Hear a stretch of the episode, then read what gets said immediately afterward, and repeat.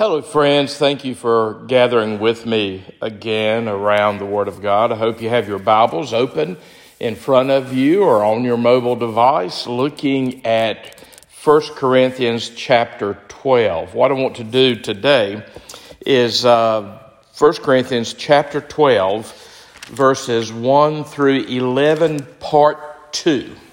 This is what we looked at during our last session. Uh, but this is such a significant session. Uh, I think it'll be clear to you in a moment why I want to look at it again.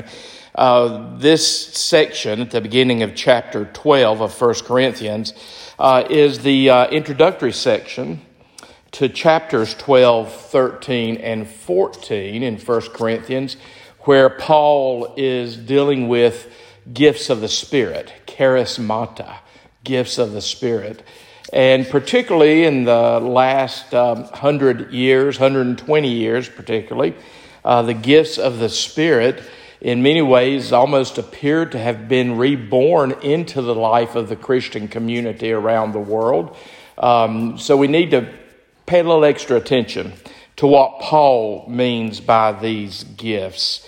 Uh, the gifts of the Spirit never died away in the Christian community but there have been times when some of these gifts have um, basically been almost inoperative because they were uh, probably being ignored as gifts in the body. So uh, here in chapter 12, verses 1 through 11, Paul is listing uh, one of the first lists in the New Testament of gifts of the Spirit. He lists nine specific gifts of the Spirit. We looked at this whole text last session. Uh, what I want to do today is get back into this text, and I want to spend a little time on each one of these nine gifts as Paul lists them, uh, so that perhaps we can uh, become a little bit better acquainted with these gifts.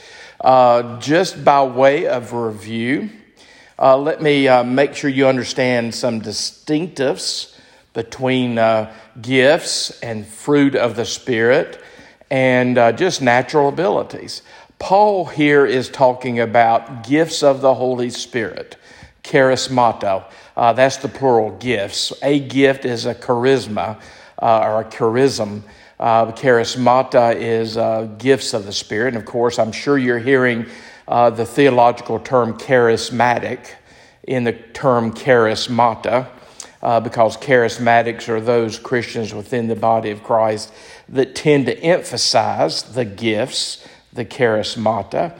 Uh, we're in a period of church history where uh, the existence of these gifts, uh, unlike some other periods in church history, are almost universally attested among Christians, even if uh, Christians don't pay attention to them. It's hard to say these gifts do not exist in the body of Christ because we have been in a period in the last 120 years where these gifts have been very much in evidence in the body of Christ. Uh, gifts of the Spirit uh, are special manifestations of, of um, Holy Spirit given supernatural abilities. Uh, we're going to be looking at Paul's list here in 1 Corinthians chapter 12. There's two other pretty famous lists of gifts of the Holy Spirit in the New Testament. Uh, there's always some similarities between these lists of gifts of the Holy Spirit in the New Testament, but there's also some differences between these gifts. That's led most of us uh, to say that none of these lists are exhaustive. Even if you take all three of the list, and put them together. Um, there will still be, I'm sure, other gifts of the Holy Spirit that uh, will not be even in a compilation of these three lists of gifts uh, because the Holy Spirit is sovereign, the Holy Spirit is divine, the Holy Spirit is creative. Um, but we're going to be looking specifically at Paul's list of these nine gifts here in 1 Corinthians 12. This is probably the most famous list of gifts in the New Testament. Gifts differ from the fruit of the Spirit. Um, Paul talks about the fruit of the Spirit in uh, Galatians chapter 5, verse 22. And uh, perhaps you remember that verse where Paul says the fruit of the Spirit is love, joy, peace, patience, kindness, uh, goodness, faithfulness, gentleness, and self control. That's the fruit of the Spirit.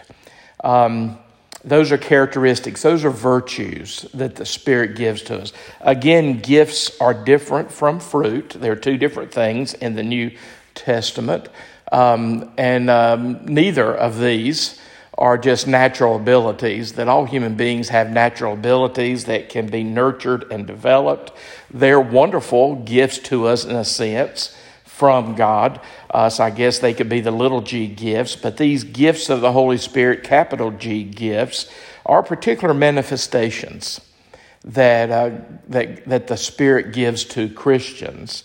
Uh, you noticed here in the last session as we began looking at 1 Corinthians chapter 12, there's almost a promise that every Christian has at least the manifestation, a manifestation of these gifts. I think a Christian can have more than one gift. I don't I think it'd be highly unusual for any Christian to have all these gifts. I think uh, a Christian has at least one, but a Christian, I think, can have more than one of these gifts. Again, these are sovereignly given by God uh, to those who seek the gifts. Uh, God n- almost never in God's way of operating uh, overrides the human will or overrides human personality. Uh, there's a verse that says the spirit of the prophets are always controlled by the prophets. Um, so God, uh, again, is, is a gentleman. Uh, he, he pays attention to us and he works with us. Um, but he gives these gifts. People have to be willing to receive them. People have to be willing to operate um, in the power of these gifts, using these gifts. I think every Christian has at least one, perhaps more than one. I don't think any Christian has all, all even the, all the nine that Paul lists here. And again, this list is not exhaustive. There's other gifts of the Spirit. Gifts are given for the purpose of building up the body of Christ. Uh, they're not given primarily for uh, the sake of the person who receives them. Uh, we are going to look at um, uh, one of the gifts that is a little more personal than the others, but the gifts are not given for personal glorification. Uh, or but they're given for the sake of the body of Christ. They're given for the building up of the body of Christ. They're given for the glorification of God. Uh, that's why Christians shouldn't follow gifts. Gifts should follow Christians um, because the Holy Spirit, once the Holy Spirit is, is given some um, authority and control and some sovereignty in a Christian's life, these will begin to evidence or manifest. Every Christian has the Holy Spirit. It's, a, it's the Holy Spirit that brings us into the body of Christ. It's the Holy Spirit that leads us to uh, conversion and life in Christ. So every Christian has the Spirit, but as I've said many times before, the issue is whether or not the, the Spirit has you, uh, whether or not the Spirit has authority in your life. So uh, that's probably enough of, uh, of a review about the gifts of the Spirit in general. Let's look back at chapter 12, verses 1 through 11, and I'm going to particularly be honing in on the gifts of the Spirit. Chapter 12, verse 1. Paul starts this new section, which is going to uh, encompass three chapters, by saying, Now concerning spiritualities or spiritual things, the word gift here is implied. Now concerning spiritual gifts, brothers and sisters, I do not want you to be uninformed. I do not want you to be ignorant. There are a lot of Christians around who are ignorant of the spiritual gifts. That's not Paul's um, desire for any of us. We need to be informed about spiritual things. Verse 2 You know that when you were pagans, you were led astray to mute idols. However, you were led. Therefore, Paul says, I want you to understand that no one speaking in the Spirit of God ever says Jesus is accursed. They're not going to blaspheme God. They're not going to uh, talk about Jesus being low life. They're not going to say Jesus is accursed. Uh, so no one of the Spirit of God ever says Jesus is accursed. No one can say Jesus is Lord except in the Holy Spirit. No one can say that and believe that with their heart unless the Holy Spirit's working in their lives. Again, it's the Holy Spirit uh, that converts us, that convicts us and converts us. John Wesley one time said that uh, regarding evangelism, it's the work of the church to second the work of the Holy Spirit. The Holy Spirit is the primary evangelist. Uh, we allow the Holy Spirit to use us to be the evangelist. So no one can say Jesus is Lord except through the Holy Spirit. No one can say that and believe that with their heart unless uh, the Holy Spirit's leading them to do that. And then at verse 4, Paul starts talking about these gifts. Now there are varieties of gifts, but the same Spirit, one Spirit. And there are varieties of service, but the same Lord. There are varieties of activities, but is the same God who empowers them all and everyone. Uh, just because I did it the last session, I pointed out again here in uh, these two verses, you have a reference to the Spirit, the Lord, and to God or Father. So here's one of those places in the New Testament where we see um, uh, the doctrine of the Trinity being formed. Uh, but anyway, it's the one God through the power of the Holy Spirit because the Lord is the giver of life uh, who also gives these gifts. It is God operating together sovereignly as Trinity that bestows these gifts on us. So again, we can't boast in the gifts that we have, they're given to us as gifts. Verse 7 To each is given the manifestation, phaneros in the Greek, the manifestation of the Spirit for the common good. There we see the purpose. Every Christian uh, is given the manifestation of the Spirit. We have to be willing to receive it, we have to be willing to operate in it, um, we have to be willing to offer it for the common good. And then it can become um, um, evident in our lives. So here he's going to list nine, in this particular case, nine particular gifts. Uh, most of us throughout the last 120 years, as we've been paying a little more attention to these gifts, we've taken this list of nine gifts here in uh, 1 Corinthians 12, and we've we placed them in three categories. Let me tell you what these three categories are. And um, they fit these categories well, so I don't think these are artificial categories. There are revelation gifts. These are the gifts that allow us to know certain things. It's where God reveals something to us. There are power gifts. These are the gifts where God gives us a, a, a power to be able to do something. And then there's gifts of speech or gifts of utterance or gifts of being able to say certain things in a certain way. So the three categories are revelation gifts, power gifts, uh, and gifts of speech. So that's the three categories. Let's, let's look at, um, there's a list here given. There's a list here given that they begin in verse 8 and they, they go through verse 10. Um, let me give them to you using these categories. Uh, as far as gifts of revelation, gifts of being able to know things that uh, you know supernaturally. Not something you've learned by experience, not something you've learned by research, but something that God reveals to you. That's, that's the gifts being spoken of here. And you notice Paul talks about the utterance of wisdom, or you can call that the word of wisdom, or the utterance of knowledge, or the word of knowledge. And he also, here in this section, talks about discernment of spirits.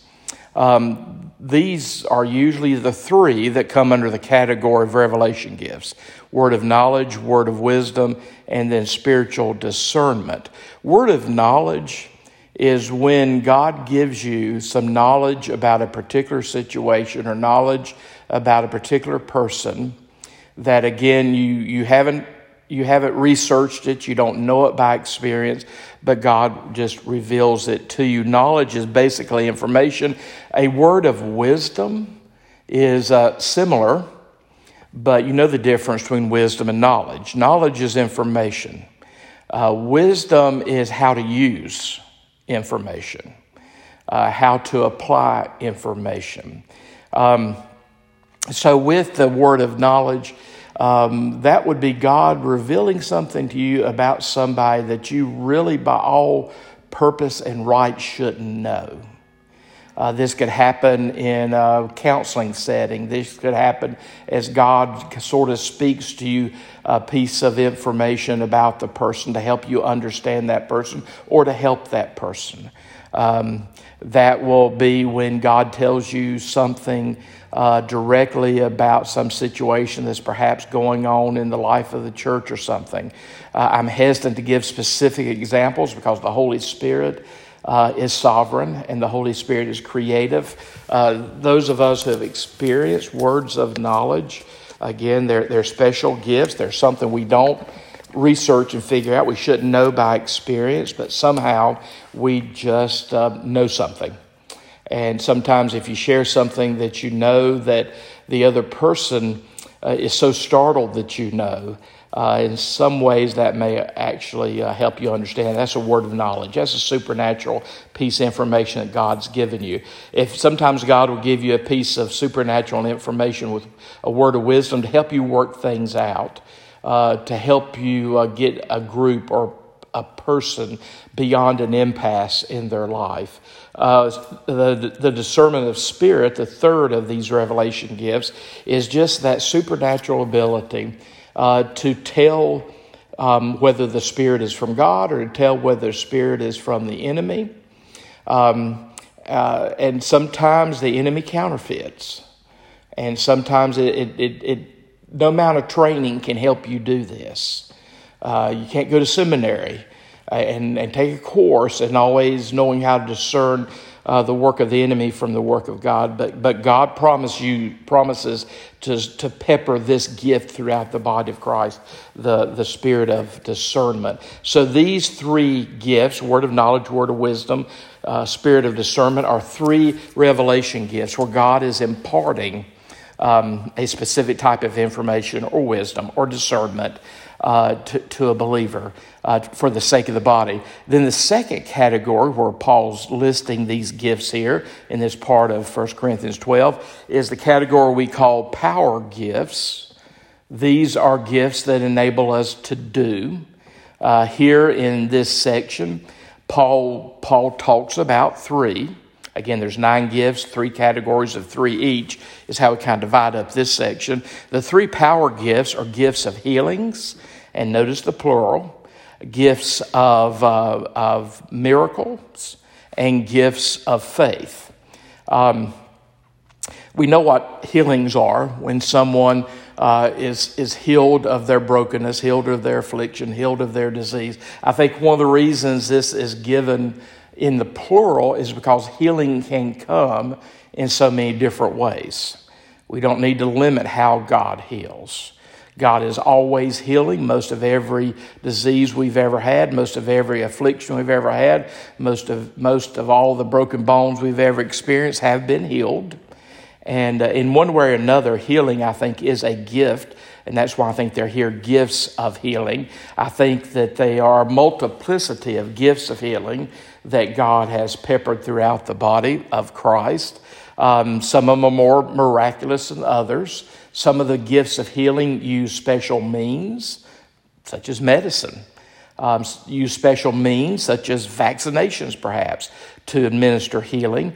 Uh, remember, Jesus uh, would, would take mud and spittle and uh, make a poultice and put it on someone's eyes, and that would uh, miraculously heal that person. So there's gifts of healing, but you also notice here there's the working of miracles in this section. Again, plural. Some miracles are um, when God allows uh, a gift through a certain believer to bring about a miraculous work. You know, Jesus talked about how even the faith of a mustard seed, the faith the size of a mustard seed, can do miraculous work, can, um, you know, say to the mountain be removed. Um, and we, we know throughout history of, of miracles that have been wrought in, in, um, in, in, human history.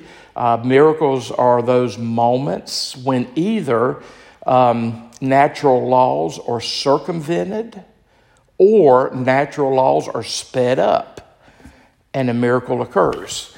Um, the body of Christ, just like the Old Testament uh, believers, they, they knew well about, um, about miracles. The Bible is scattered throughout uh, with miracles. So that, those are the miracles. And the faith here, I need to say just a word about what, what the gift of faith is. All Christians have to have the faith to believe, the faith to become Christian, the faith to believe in and follow Jesus Christ. So, in that sense, all Christians uh, have faith. Um, but this is a special, unique, superabounding gift of faith. And you've probably known people in your life to whom tremendous faith came easier than it did for the rest of us. And sometimes that superabounding faith could be used to, to work miracles. Um, that's this special gift of faith. Another example like this, I think one of the gifts not mentioned here is the gift of intercession. Uh, the gift of being a great prayer, prayer warrior, a great prayer with the gift of intercession. All gifts, all Christians should pray just like all Christians have faith. All Christians should pray, uh, but some Christians, I think, have the gift of intercession. Um, they, they are more fruitful in their prayer life uh, than the average Christian. Uh, the gift of evangelism. We all are called to lead people to Christ. That's another gift that's not mentioned here. The gift of evangelism. We're all called to lead people to Christ, but then you have somebody like Billy Graham who has the unique supernatural gift of evangelism. You know, I think Billy Graham could read the phone book and people would give their lives to Jesus Christ. So that's the gift of evangelism above just the normal work of evangelism all Christians are called to do. This is in this list in 1 Corinthians 12, this gift of faith is superabounding faith. It's, it's that faith above and beyond the average faith that Christians are to have. And then um, there's three gifts related to speech or utterance here. Uh, and we're going to be in three chapters here chapters 12, 13, and 14, where we're dealing um, about these gifts. So we're going to be talking about these gifts for quite a while. So we'll be saying more about these gifts. We'll be particularly saying more about these three gifts uh, because I think they were very prominent in the church at Corinth. Paul has to address, uh, as he's done frequently with other issues, he has to address uh, issues of abuse with some of these gifts. And in this list of gifts of speech or utterance, uh, Paul, Paul talks about his favorite gift of the Spirit. That's my language, not Paul's, but I think when you read uh, chapters 12, 13, and 14, you'll see that I, I think it's fair to use that word for Paul. Paul's favorite gift is the gift of prophecy, one of these three gifts of speech or utterance. So, the three gifts of speech or utterance, all these involve the tongue, all these involve saying something. And these are supernatural gifts from God. Uh, they're, they're referenced here uh, in, chapter, um, in chapter 10 uh, the, I mean, chapter, chapter 12, verse 10, they're all three referenced here in this verse, um, is prophecy. And then he talks about tongues, and he talks about the interpretation of tongues. And we're going to have quite a number of opportunities to talk about these, uh, particularly in, in, chapter 14 of 1 Corinthians. Let me say just a few words of introduction at this point. Um, the New Testament, and and Christians who are not in charismatic or Pentecostal settings sometimes get a little confused about this. There are, most of us think, um, I think, and I'm not alone in this, that there are two kinds of tongues mentioned in the New Testament. Um, one of the kinds of tongues is what we see that occurs on Pentecost. That was when people received the gift, supernaturally, of speaking a language that they did not learn the normal way. You recall the story, the gift of Pentecost on in Acts chapter 2. Uh, all of the people who were filled with the Holy Spirit spoke with the gift of tongues, and everyone heard those apostles speaking in their languages. So the gift of tongues, you might could even say the gift of tongues. Um, that that example of the gift of tongues in uh, Acts chapter two is the gift of languages.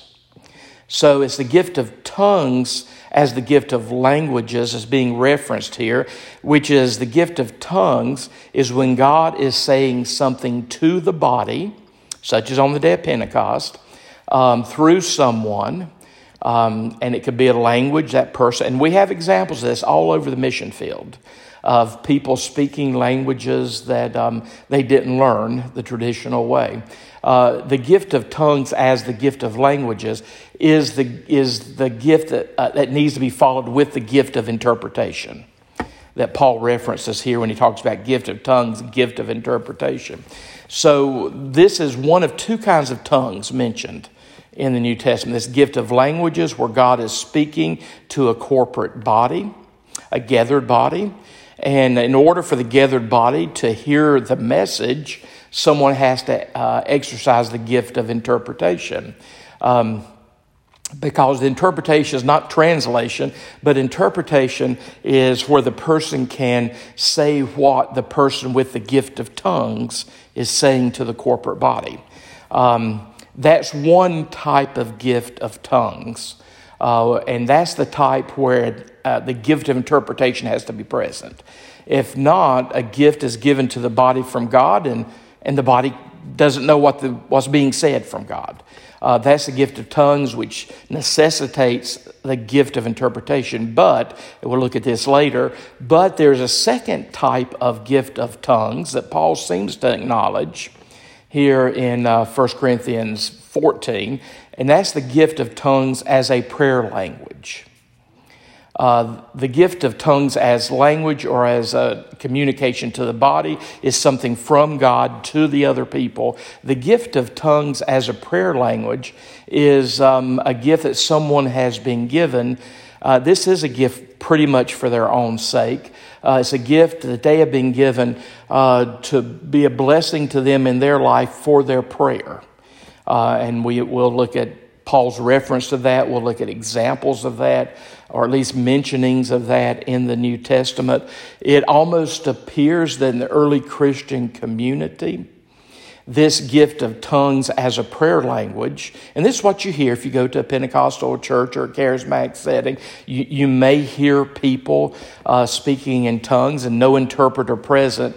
And it's because they're doing this second type of tongues. They're exercising this second type of gift. By the way, John Wesley acknowledged this second type of gift. Um, tongues as a prayer language. Uh, he said, and I pretty much agree with him on this point uh, that they that that should really be reserved for private prayer. Um, you know, I'm not opposed to uh, it being in public prayer, but it can become showy, it can be ostentatious, it can call attention to the person who is praying. Uh, I'd much rather uh, that gift of a prayer language be exercised in a Pentecostal or a charismatic setting where a lot of people are doing it because it's not unusual in that setting. In a more traditional denomination, such as the one in which I serve, if someone um, evidenced the, the, the gift of tongues as prayer language during gathered worship, it could be highly disruptive, highly confusing for people. I have known people in my congregations where they, they would do it, but it was done very, very quietly. It was just between them and God. Uh, but John Wesley said, uh, gift of tongues as prayer language is probably better suited for, for private worship. But obviously, here in 1 Corinthians, we'll get there at chapter 14, it was part of the public worship there. So there's two different kinds of tongues here in the New Testament. The tongues where God is speaking to the gathered community, that necessitates someone else having the gift of interpretation. And then the gift of tongues, more broadly given in the body of Christ uh, as a prayer language. And we'll have more opportunities to talk about that when Paul addresses that. But the third and the final gift mentioned in this section is Paul's favorite, the gift of prophecy. He is going to encourage you to seek the gift of prophecy. Prophecy, in the New Testament sense, uh, is a significant gift for the body of Christ. It is not predicting the future like Jeannie Dixon. That's, that's a, a different concept of prophecy. Prophecy in the New Testament is speaking the mind of God. It's where God gives some wisdom for the congregation, and it's related to, it's relayed to the congregation. Uh, in some parts of the church, prophecy can is sometimes seen as nothing really more than preaching, which is what makes preaching different from teaching. Uh, preaching, uh, at least at moments in the in the act of preaching, prophecy should be happening. Uh, the preacher should have enough freedom in the moment that the preacher can um, be preaching some of what the preacher prepared and also be open to the Spirit speaking through the preacher at that moment because prophecy is speaking the mind of God from the mind of God to the gathered community. Uh, you're going to see that uh, Paul highly esteemed the gift of prophecy. Um, he, he says everybody should seek the gift of prophecy. The gift of prophecy is much more edifying for the body than, for instance, the gift of tongues. Uh, we're, we're going to have opportunities to talk about these gifts some more, particularly tongues and prophecy, as we uh, particularly get into chapter 14, because uh, what was happening in Corinth, these, these gifts were in evidence. They were a highly gifted congregation, a highly gifted Christian community, but uh, they were operating in the gifts and not operating in the fruit of the Spirit. They needed love.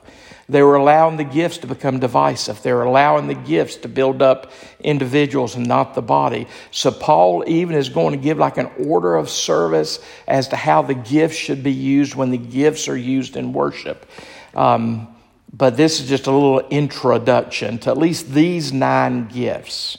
This list is not exhaustive. Uh, but this just happens to be the list here in 1 Corinthians 12 and probably one of the most famous lists. So um, hope that helps you a little bit with um, defining these uh, as I think they're defined. Uh, and again, I'm not alone in any of this, but defining these nine gifts, these gifts of revelation, these gifts of power, and these gifts of speech that God had given to the body of Christ. So um, we will continue on into chapter 12 and chapter 13, that great love chapter, and chapter 14 as we uh, listen to Paul continue talk about um, the, the Holy Spirit, the work of the Holy Spirit, and the gifts that the Holy Spirit gives to individual believers. So, uh, thank you for taking this journey with me. God bless you.